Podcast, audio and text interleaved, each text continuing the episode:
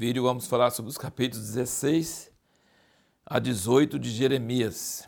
No capítulo 16 você nota que Deus, quando traz juízo, ele não poupa nem as crianças. Nós temos uma cultura moderna que acha que as crianças estão numa categoria à parte, são inocentes, coitados e tal, e aquela coisa toda.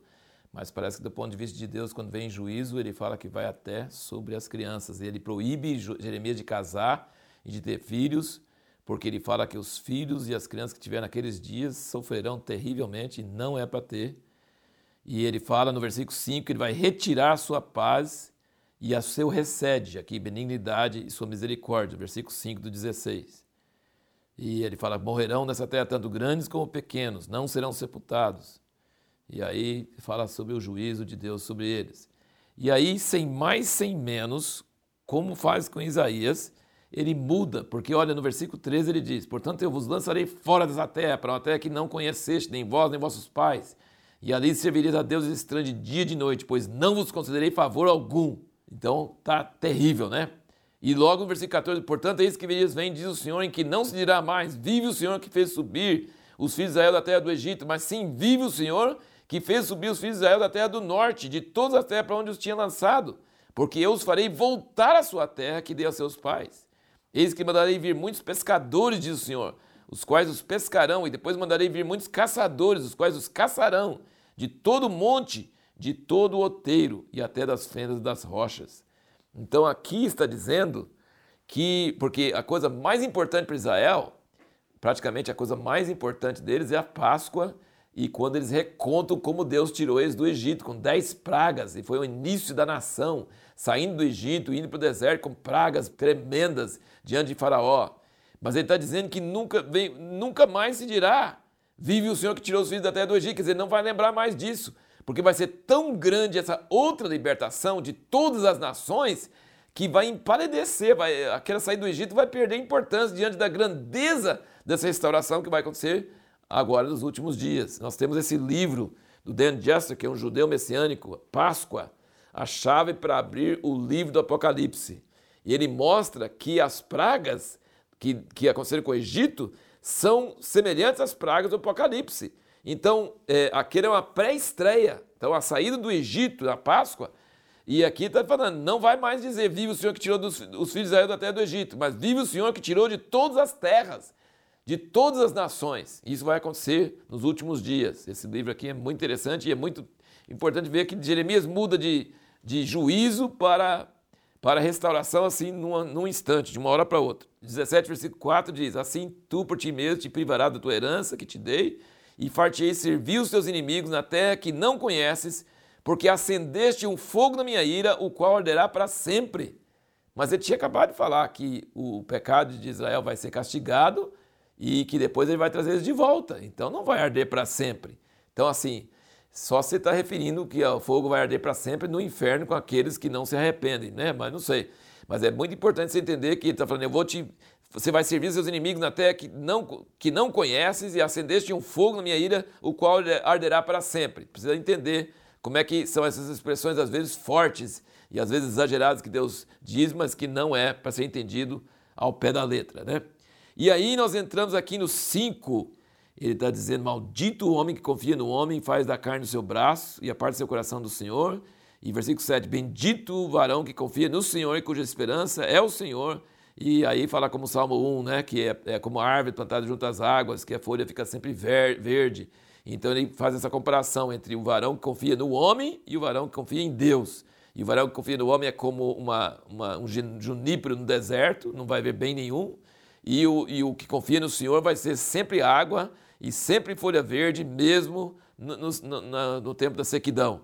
Mas aí depois ele diz, no versículo 9: Enganoso é o coração mais do que todas as coisas, e perverso. Quem o poderá conhecer? Isso aqui não é só de gente ruim, não, tá?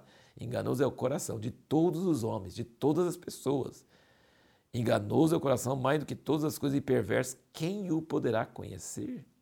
Eu, o Senhor, esquadrinho a mente, provo o coração, isso para dar a cada um segundo os seus caminhos, segundo o fruto das suas ações. Deus não vai julgar as pessoas só por aquilo que eles fizeram. Ele vai julgar pelas motivações que tiveram ao fazer aquilo. Deus conhece a mente e o coração.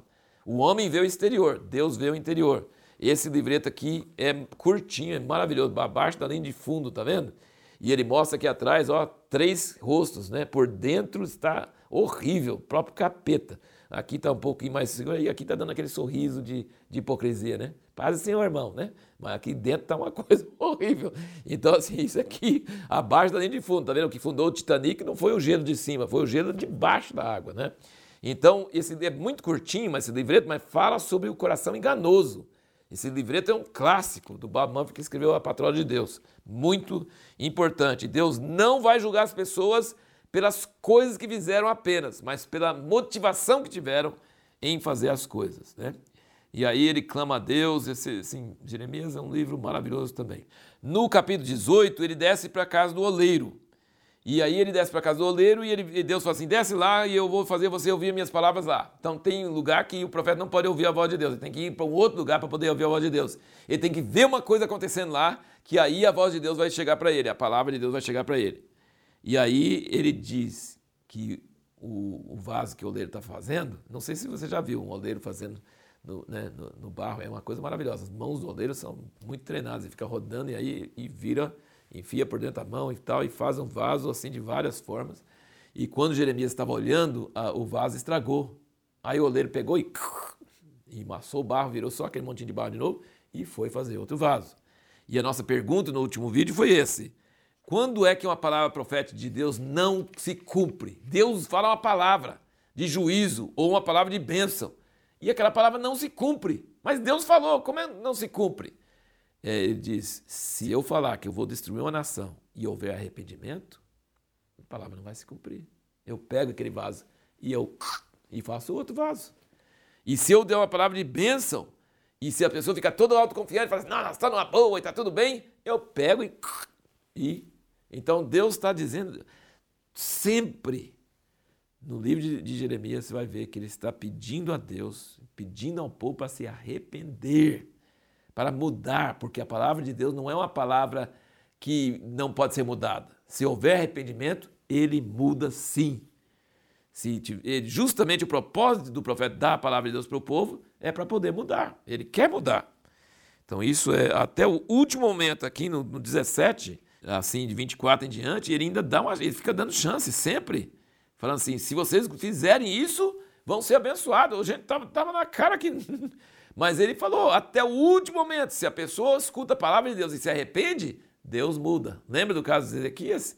Foi muito triste, né? Ele foi lá mostrar tudo para o rei do pessoal, os mensageiros da Babilônia, e, e, o profeta falou assim: vai ser tudo levado para a Babilônia, mas não vai acontecer nos seus dias, vai acontecer no dia dos seus filhos.